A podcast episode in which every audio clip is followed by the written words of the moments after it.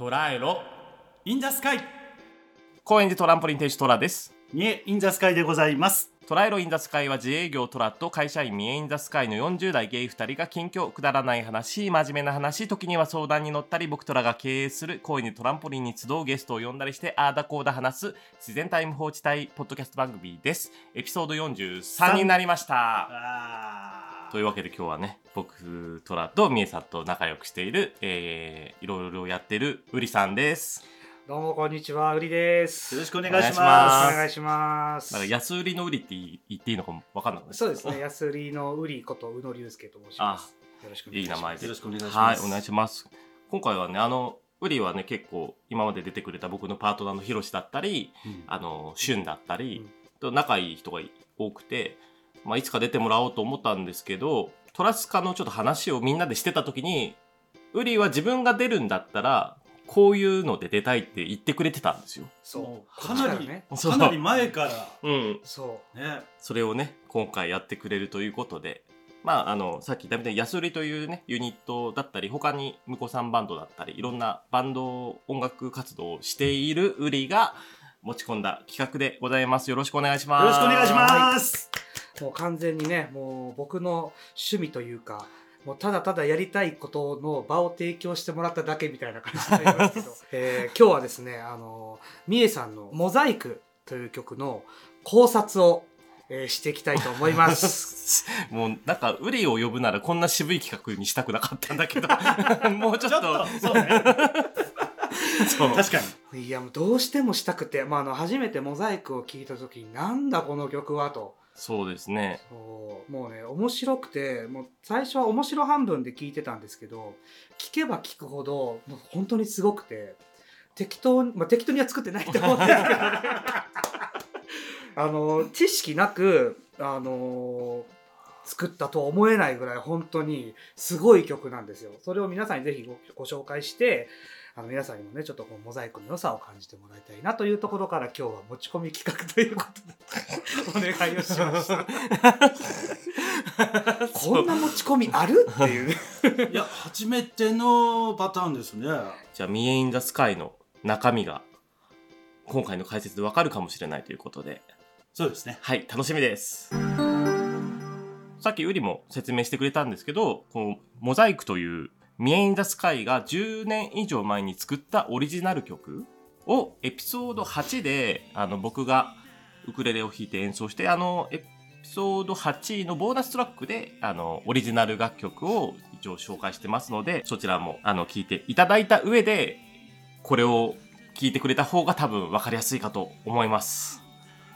はい。それをね、なんか僕らがね、一緒に飲みの場とかで、ウリがすごいモザイクのことを言ってくれたんですよ。はいなんだあの曲はっつう。あれを流しちゃったがために 本当に。いや、こんなに、こんなに興味を持たれるとは僕は思ってなくて。そうですよいやすごい曲ですからね本当に自信を持って世にね出していただきたいという気持ちです。はい。それではもうウリさん、もうここからは、今日はウリに任せるんで。じゃああの早速ですが、はい。モザイクの考察をしていきましょうかね。この曲はあの最初にあのタイトルコールじゃないですけどもあの少しお話を、ね、するときに3分50秒の気持ち悪い曲ですという入りから始まるんですけど、おおもうね1音目から気持ち悪いんですよこれ本当に。音色の問題だと思うんですけどなかなかこう今の j p o p では選ばない音色を多数使っていてその組み合わせ方がものすごく気持ち悪くてずーっと気持ち悪い雰囲気のまま最後まで一貫していってくれるのでタイトルコールが短いながらも完璧なんですよね。そこが個人的にはまず上げポイント。気持ち悪い歌という説明が。はい、あの気持ち悪い歌と以外にちょっと形容ができない なっていう曲ですね。これは本当に。あれ全部打ち込みで作ってるんですか？音音は。今は持ってないけどその当時大流行したヤマハの QI QI10 かな？100か。っていう？っていうシーケンサーがあったの。シーケンサーっていうのは、シーケンサーっていうのはえっと一応ゴムの鍵盤がちょっとついてて、うん。あとはね機械で音を一個一個入れてったり、音のパターンがあるの。ああ、じゃあ音色を変えれるキーボードみたいな印象でいいですか？えっとリズムパターンがいくつかあって、うんそのコードを押すとそのリズムパターンでこう伴奏を鳴らしてくれるようなもの、はいはいはいはい。簡単に言うと、うんうん。あとはドラムパターンが、まあ、ドラムパターンはまだリズムマシーンって別のものなんですけど、そのその音をある程度こうパターン化して流してくれたりとかして、簡単に作曲ができますよっていうような、まあ、機械ツールですね。うん。もうね、もう指を一個押すだけで音色もコードもキーも変えられる。あすごい便利な。便利なの。それが、そっか、流行ってたのか。みえさんが学生時代の頃に、まあ、TM ネットワークやらやらはい。清水美智子さんに至っては今でも使ってますから、あ BGM で。なるほど。大ベテランですから大ね。便利ですから。まあ、このシーケンサーを使ってね曲をこう作っていったってことで結構コードの知識がないと作曲って難しいなっていうのがもう僕の中ではあってうんおそらくコードの知識があって作られてるわけではないと思うんですねお話を聞いた限りでは。カラオケをに行ってご自身で歌を歌ってでもなんか普通にある曲を歌うのってちょっとつまらないなっていうところからご自身で作曲を始めたというお話だったのでおそらくはそこまで深くコードを勉強されてないだろうという上でこの曲を聴くとはあは本当にコードのことを学んでないのっていうぐらい すごい緻密なんですよこの曲実は。緻密なんだ。はい、あの一般的な、ね、コード進行って言われるようなものっていうのは、あの1度え要はドレミファソラシドって言った時のえドの音が、えー1で、えーレの音が212345671っていう風に戻ってくるんですねコードっていううのは。ーん。まあ、コードっていうのは和音なんですけど、えーこの和音を組み合わせてコード進行っていうのが成り立ちます。はいはいで、その、えっと、流れが大体セオリー化されてるんですね。もう、えっと、1451とか、えっと、基本的には、ド、ファ、ソ、ドっていう風に戻ってくると綺麗に曲になりますよ。パターンがある。パターンがあるんですなで、このパターンを、えー無視してるのがこの曲です。あ、素朴なはい。音楽素人からの質問ですけど、どうぞ。コードっていうのは、まあ、ギターとか僕もウクレレを最近始めたのでコードを弾いたりするんですコード、まあ、CG とかででもピアノから入る人ってコードっていう概念はないんですか？全然ある。ある普通に。はい。そうなんだ。あるんですけど、えーピアノ例えばクラシックでピアノに入りますという方は、はいはあまりコードっていうのを意識したいでうん。練習する人が多いですね。はいではいはい。逆に弦の人の方が、えー、とコードっていうのを意識して弾く方が多いです。うん。なのでよくあるのはピアノをやる人はコードがわからないけど楽譜が読める。うんうん。でもギターをやる人はコードはわかるけど、えー楽譜が読めないっていうことでよくある。ほうほうほうほでコードっていうのと,、えー、と楽譜っていうのは、えー、とちょっとううんうん。なんていうんでしょう感覚的に捉え方が変わっちゃうといううか、ん。そうまあ、そういうところで少し難しい、えー部分を感じるのはあるかもしれないですね。うんピアノやってる人が G のコードって言われても何の構成音なんだろうっていうふうになることは結構ありますね。結構しっかり学んでる人はあのああのそうから始まるコードだなっていうのは分かるんですけど。なるほどでみえさんは、えー、とこのモザイクを作った時点で楽器はその、まあキまあ、キーボードがちょっと弾けた、うん全然弾けない。あじゃあもう本当に抑えるだけです。なるほど他でドラムはやってたんだよねドラマやってた。じゃあ本当ギターとかは触らず？全く触ってないあ。その上でできた歌なんだそうです。はあ、はあはあだからギターをやってないピアノをやっても楽譜を読んでるわけじゃないし、うコードを勉強したわけでもない人が作った曲ん、なるほどなんですよねこれはね。じゃあ実際にちょっとコードについてご説明をしていきましょうかね。これはあの音源だと B フラットっていうコードなんですね。うんうんで B フラットだとちょっと123っていうのが分かりにくいので今回ちょっとキーを変えて解説をしようかなと思います。ん。えっと C のコードで、えー解説をしていきます。はい。C はいどうぞ。C のコードっていうのはそのメインなんなんていうか中心の音が C そうですね。基準基準点はい。が C、えー、と C っていうのは、えー、ドの音ですね、はい1度はいはい。ドの音から始まる構成音っていうのが、えー1度。ドの音、うんうん。C っていうコードですね、えー CDEFGAB っていう並びなので、C がドの音基準だと思ってください、はい。でここから始まるコードなんですが、えーまず一番最初にお伝えしたいのが、えー普通はねこの基準になる音って、えーその楽曲の中でよく出てくるんですよ。は例えば始まりの音とか、うん。最後の音とか。要は基準の音なのでそれから始まったりそれから終わったりすると締まりが良くなるんですよ。だからその一度っていうコードってよく出てくるんですが、うん。この曲ね全体を通してこの一度の音が1回しか出てきません。そうだよね、はい。C のやつ B メロにしか出てそうなんですよ。きてない。すごっ。これってめっちゃ珍しいめちゃくちゃ珍しいですね。まあ、あの実際にはこれ単調の曲なので、まあ、C の、えー長調要は綺麗な音ですね、うん。メジャーって言われてるうん。音ではなくて A ラーの音の単調のキーなんですけどそれでも本来は一度の音って出てくるんですよもっとでもこれは出てこないんですね。うん。だから気持ち悪いんですよずっと。収まりがいい音がずっと出ない。から気持ち悪いままずっと続く。っていう曲なんですね。で、まず、こう、前提のコードっていうものの、えー前提のお話としてちょっとお伝えしておきたいのが、えーマイナーっていうのとうん。メジャーっていうのがある。ううん。この2種類がありますよっていうことをお伝えしておきます。えーメジャーっていうのは、あのー明るい音うんうん。っていうふうに捉えてもらえるといいかな。うん。で、マイナーっていうのは、えー暗い音っていうふうに捉えてもらえるといいと思います。はいはいはいはい。あの、厳密に言うとすごくもっと細かいんですけど、えーわかりやすくちょっと噛み砕いてうん。お伝えします、はい。とそういう感じですね。なので、えーマイナーが出てきたら暗くなるな、うん。メジャーが出てきたら明るくなるなというふうに捉えてもらったらいいです。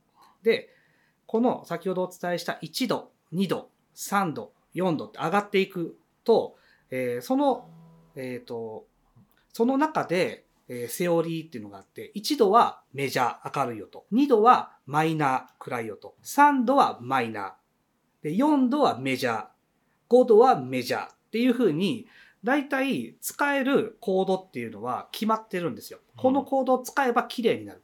で、そこをあえて外すとちょっと面白くなる。っていうようなセオリーがあるんですね。で、えーこの曲は、えーそのセオリーを外し続けます。はあ最後まで。ずーっと。えー具体的なところを言うと、2度。レの音ですね。はいはいはいレの音は本来マイナー、暗い音になる音を使うんですよ。うんうんなんですけど、これは、えー終始メジャーの音で使い続けます。で、3度の音。えっ、と、ミの音ですね。ドレミこれも、えーマイナー、あの、暗い音で使うことが多いんです。あそうなんですけど、明るい音、メジャーで使い続けます。はあ一切マイナー出てこないんですね、これ。で、この3度のメジャーっていうのは実はよく使うんですよ。あの、ちょっとしたこうアクセントというかスパイスになる、えーような要素の音なんですね。えっと C の C、G、うんあ C、F、G でっていうちょっとスパイスになる音。で、マイナーだとっていう音なんですよ。はいはい、フォークっぽい。っていう音なんですよね。うんこれはあの、まあ、すごく自然な流れなんですけど、これが入るとちょっと曲の転換というか、えー新しいこう世界に一歩踏み入れるみたいなニュアンスで使われるんですけど、ずーっとこの曲メジャー使うんですよ。なので、あの、明るいのか暗いのかが一生わからないままずっとふわふわしたまま進むんですよね。なんで、あの、情緒が不安定なんですよ。この曲。あの、気持ちが一生定まらないまま最後までいくっていう曲なんですね。なるほど。で、頭のコードで言うと、えっ、と、マイナーの音ですね、まず。うんで、メジャー、ここまでは普通なんですよ。で、もうこれがもうすでに変な音なんですね。うんこれ2度のメジャーの音を使ってます。普通だったら、とかが多いですね。でも、これを使うことで急にここで明るくなるんですよ。はいはいはいはい。暗い雰囲気の中から明るい雰囲気。うんで、次またっていうちょっと暗いダークな音が入るっていうので明るい暗い、えーダークちょっとスパイスが入る明るい暗いみたいなのを一生やり続けるんです最後まで多分これ作った時相当情緒が不安定だったんでしょうねあ、なんかそんな話してましたよねうん。うんうんうんだから曲とか音楽ってその時の気持ちとか心情がよく出るんですよ。なのでこの時のみえさんにあの大丈夫だよ辛くないよって一言声かけてあげたいですね、本当に。そういう曲です。そして、何、十何年経ってこんな解説される歌となるとは。すごいね。実際どうだったんですか？かこれ作った時は。どういう面持ちというか。あんま考えたことがなないかも。考え確かに気も気持ち悪いコード進行だなというかメロディーラインだなとは思ったけど、はい。かなんかまた音楽素人な私がトラからなんですけど、なんかこの間テレビで小室哲哉さんがゲットワイルドを作った時に、ゲットワイルドってまあ、ピアノで言うとシャープとか、はいはい、はい。そうシャ基本的にずっとシャープ音を使いまくってて、最後のサビの、大サビの転調で、シャープじゃない、あのメメジャーな音にすることですごく気持ちうん。よく終わる曲にしたっていうのを聞いたんですけど、この曲も転調は、モザイクも転調はするけど、転調してもこの曲を気持ちよくはならないんですか？ならないですね。逆逆逆なんだよ。はい。逆っていうのは？えっ、と、本来、あの、先ほどの、えー TK さんのお話だと、綺麗な音にたどり着いて終わるっていうところなんですけど、これは、えー本来、えー綺麗なはずのところから始まって、えー綺麗じゃないところ、ちょっと気持ちがキュッと締め付けられるような音になってそのまま終わるんですよ。ああ、なるほど。あもうより、よりより、良くない方向に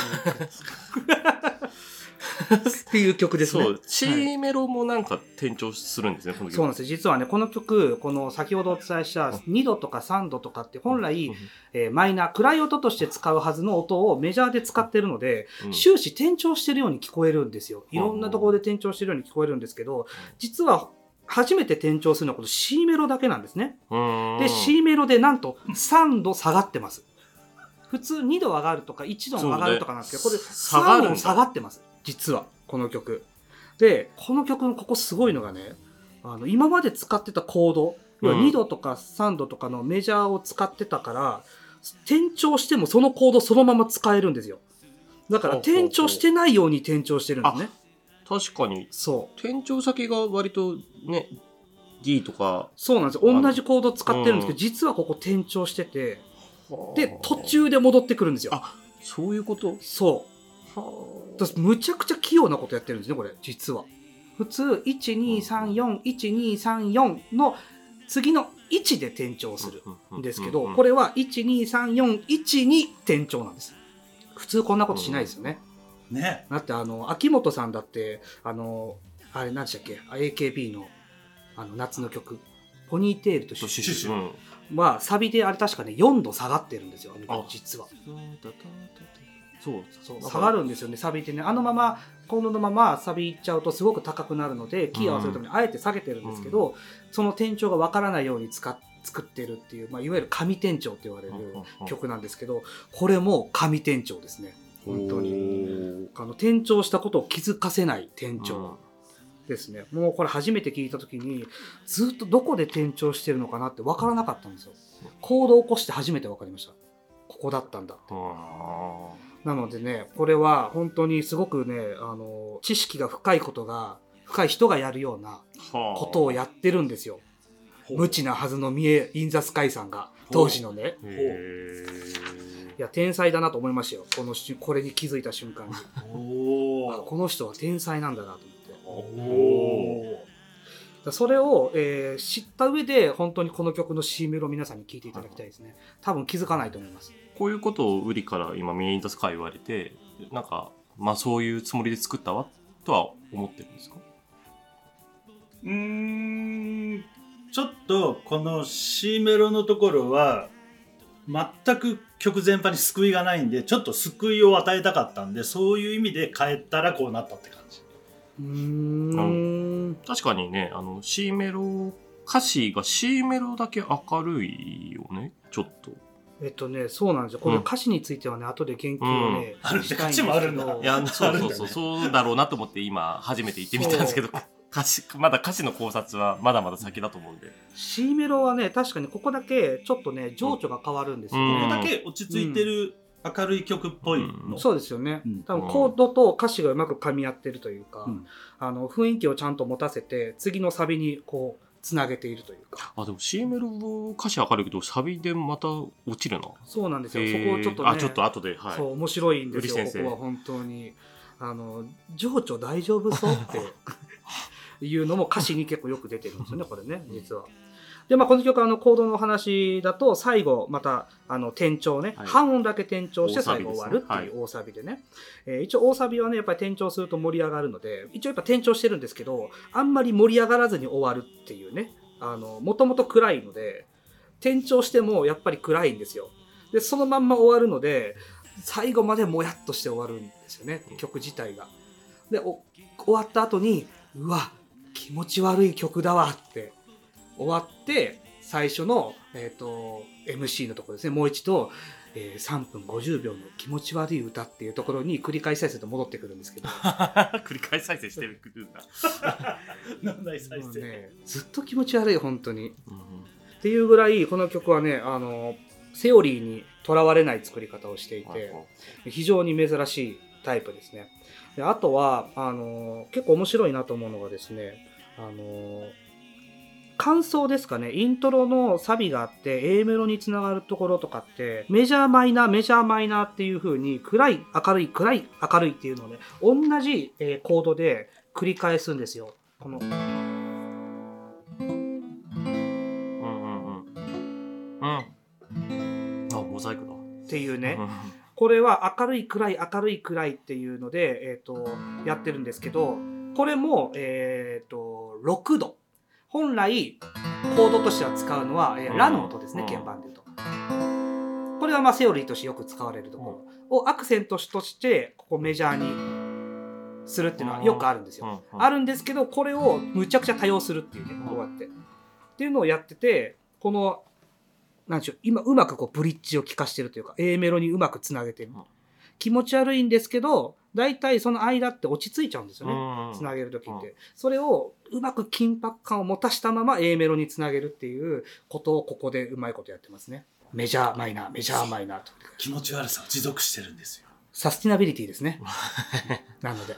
気持ち悪さのサスティナビリティですねこれはね、うん気持ち悪さを作るプロなんだね、きっと。だから多分どうやったら気持ち悪くなるかっていうのは感覚的に多分持ってるんでしょうねうん。音として。感覚としてきっと。もともとあってそれを形にしたらこうなったっていうことなんですよね、まあ、今の説明だとなんかみえさんが気持ち悪い人間なんだとちょっと勘違いされる可能性はありますけどそこに対して何か弁明はありますか？ありません。よかったじゃあ合ってましたね。安心しました。なんかさ、気持ち悪い歌ですって、まあ、今回ね、前振りで言ってるし、なんか結構歌手、音楽活動やってる人たちも、なんかすごく自分の中で冒険した歌ですって言って聞いたら、いや、でもいつもとそんな変わらないんじゃないっていう歌を結構聞いてて、このモザイクに関して言えば気持ち悪い歌ですって本人が解説して、ちゃんと気持ち悪いからすごいなと思ったんですよ。そうですね、うんなんていうんでしょう自覚がちゃんとできてるというか、う。うんん自分の気持ち悪さをよく分かってらっしゃるんだろうなっていう気がしますね そうですね。そうだ。ちなみにこれ最後はね、あの、面白いことにね、逆になるんですよ。最最初は、えーうんメジャーマイナー、メジャーマイナーだったんですけど、うん最後はマイナーメジャーで終わるんです。最最後だけ変えてるんですね。このアクセントがまたいい。はあ最後。凝ってるんですね。そう。すごい凝ってるんですよ、この曲。なんで最後だけ変えたんでしょうね。でも確かに最後変えることによって、うん明るい雰囲気で終わるんですよ。はあはあ最後だけ。なんかね、一瞬だけ救われたような気がするんですね、最後の一音でね。うんうんうんでちなみに最後にあの鐘がね 恐ろ恐ろしいほどあのラッシュで流れるんですよねゴーンゴーンって流れるんですけどちょっと教会を思わせるというか、うん。ね、なんかこう天に召しますあの神々のみたいなそういう雰囲気がちょっとありますね宗教的なね多分ね、これね、オーメンです。あ私がよくそうなんですねよく見てるオーメンのイメージです。あーなるほどホラー映画好きだもんね。そうそう。ゴンゴンゴンじゃない。多分最後ねはい。終わり方すごいもんね。なんかもう、なんか歌い切った後に瞬間的に鐘の音がガンガン鳴ってそうなん。かかぶせてそうなって終わるのでいや、あれ怖かったな。ほんで鳴らすんだったらあともう一小節ぐらいいくだろうなっていう手前で終わるんですよねど同時にキレが一緒なので、うんより気持ち悪いというかもうちょっと欲しいなーっていう気持ち悪さが残るんですよね、最後ね、ここ。尺としてもね。うん、あでも余裕をも持たせて終わらないのであここで終わりかっていうあ、それも狙ったんですね。狙ってはないけどそうなりましたここの方が気持ち悪いかなと思ってあ、だから根本的に気持ち悪い人な、人なんじゃない 言っちゃってる言っちゃってる いや気持ち悪い、音がねそう、気持ち悪いという。不安定な音のの作りをするとこうなったということですだから感覚的に分かってるんですよ。うん気持ち悪さがどういうことなのか。音とかうん間とか歌のふわりとかもそうですけど気持ち悪さを分かってないとこうはならないんですよね。気持ち悪さのマエストロですね。ほ 褒められてんのかな？褒められてる褒められてるかな？はい。いや僕は天才だと思ってますよ本当に。でちょっと行動のね難しい話をねいっぱいしたんでちょっと歌詞の話もね、はい。したいなと思うんですけどこれ終始あの、まあ、タイトルが「モザイク」なので、まあまあ、ここが主主題なんですよね、はい。モザイクとは何なのか、うん。うん。という話でまあ進んでいきます、まあ、最初のイントロのサビのとこでね、あのー形を変えていくモザイクっていう歌詞が出てくるじゃあこのモザイクは一体何なのかということで、まあ、考察は進んでいきますねで結論から言いますが、えー僕にはこのモザイクが何なのか分かりませんでした わかんなかった。このモザイクって何ってあのおそらくねこう心情とかこうパーソナリティとかアイデンティティとか、うんそういうことなんだと思うんですよ。うんきっとねでも答えが出ないんです最後まで。あのつまりあれですね、あの最後に結果を出さないで終わってあの読者にあの感想を求めるタイプの、エヴァンゲリオンみたいな曲ですね。ああ。エヴァンゲリオンもあのアニメの時は最後もう何にも答えを出さずに終わってえどういうこと？はいはいはい。でこの曲はエヴァンゲリオンのテーマソングですね。そんな勝。手にテーマソングっての テーマソングですね。本当にねここれですってみたいですもんね。うん本当にこれですとは言ってないもんねでモザイモザイクっていうのはタイトルが先行で決まったんですか？この歌は。いやどうだったっけ？うんうんいや多分歌詞書いて書き上げてじゃあこの歌詞だからモザイクでしょって思ったうん。はあ。なんか曖昧な自分みたいなことをモザイクと表現してるのかな、っていう考察ができるようにしたってことですよねきっと。まあ本人はそんな考えて多分 そこまで考えて練って作ってるわけじゃないと思うんですがでもそう言っておいた方がきっといいよ。そっかそんな才能ありそうに聞こえるか本当、ら。うん。じゃあ何パターンか作った結果これが一番いいかなと思ってこれにしましたうっす そう、急に薄くなったの。とあれですよね、こう思春期の、まあおそらくこれ思春期の頃の曲なのかなと思これねって。二十歳ぐらいの時の曲なんで。そうか。そっか、もっともに27年前とかの歌なんだ。じゃあなんかこう不安定な自分というかそうそう。将来への不安とか自分って一体どうなるんだろうとか、そうそう。自分は何をしていったらいいんだろうみたいな、はいはい。やっぱ気持ちが変わっていって自分がこうねじ曲がっていってしまったりとか、するその心情を歌った曲。でそのおそらく自分自身がモザイクなんだろうなと思うんですよね。きっと。うん。なんか27年前って、それこそエヴァンゲリオンの年じゃない？でも俺エヴァ全然見てない。一回も見てないもん。あ、じゃあエヴァの方が影響されたのかもね。ああ可能性ありりますね。い。やいやいやいや 普通に普通に言い過ぎ。安野さん聞いたんじゃないかなこの曲。もしかしたら。そんな そんなわけないじゃん。シンジ君どういうタイプのキャラにしようかなっていう時にモザイクを聞いてこれだってなった可能性がありますね。だってシンジ君なんですよこれ。本当に、そうだうね。ん、もう歌詞サビのね歌詞がね「たどり着いたあの日考えればキリがない。全て奪い去る前に形を変えていくモザイク」って書いてるんですよね。で全て奪い去る前にって何を奪うんでしょうね。全てって書いてますけどね。もうこれがね分からなくて一生モザイクの答えが出なかったんですよ。これは何なんですか、うん。何なんでしょうね。全てっていうのは何を奪い去ろうとしたんですかこれ？何でしょうね。あれですか？あの左左手に封印された邪竜がみたいなそういうやつですかこれ？ではないと思いますけど。な なんで作った本人がこんなに詰められるっていう。こだわり がないものを 他者からすごい言われてるの面白いな。そうかこれこの辺がね結構難しい歌詞であの他のところはね情景描写が多いんですよ。特に A メロとかはコンクリート色の空が割れて、うん。えー悲しみだけここに降り出す、まあ、これ情景描写ですよね、まあ、ブリッジとしてあるような歌詞ですよね。で B メロもあの B メロはねちょっと全然意味が分かんないんですけどやがて運命に近づいた優しい言葉も届かない。失った心のそばに漂っていた。これどういうことですか、うん。ことなん。だえ、これなんか、もう、あれですか、夜空の向こうパターンですか？なんかワードだけ切り取って、あの歌もあ意味ないらしいから。まあ意味がないっちゃ意味がないけどえっ、と基本の軸にあるのはまっとうな自分がいて、うん。そしてやばい自分もいると、はいはいはい。そのふ二人の自分がこうせめぎ合ってる。うーん。あそれ、わかりやすいですね。なるほどなるほど、はいはいはい。僕でそう、ここが気になってて、どどれが気になる？えっ、と、A メロの、眉のベールをかぶったまま二度と自分を見せない、うん。でその後に感想があってそこからこれから僕が今まで生きてきた全てを見せてあげるよって逆のこと言ってるんです。そうなんですよ。そう。だから基本2人いるんですうーん。でそれでね今納得しました。あの、A、イントロからサビにあのメロに A メロですね。につながるブリッジで A メジャー A マイナー A メジャー A マイナーって繰り返すのはそういうことなんですね。た多分葛藤。二人の自分がせめぎ合ってるんですねこまあこのコードでね。ねはああ深いですなるねほ意外と深いじゃん。いやすごい。本当に。なるほどな。あいや今のでめちゃめちゃあの分かりやすくなった歌詞が、ね、そうですね、ん。理解できました、うん。今ので。なるほどね。だからこの B メロとかっていうのは、そのちょっと暗い自分というか、うん。あのちょっとアウトローな自分がいて、あの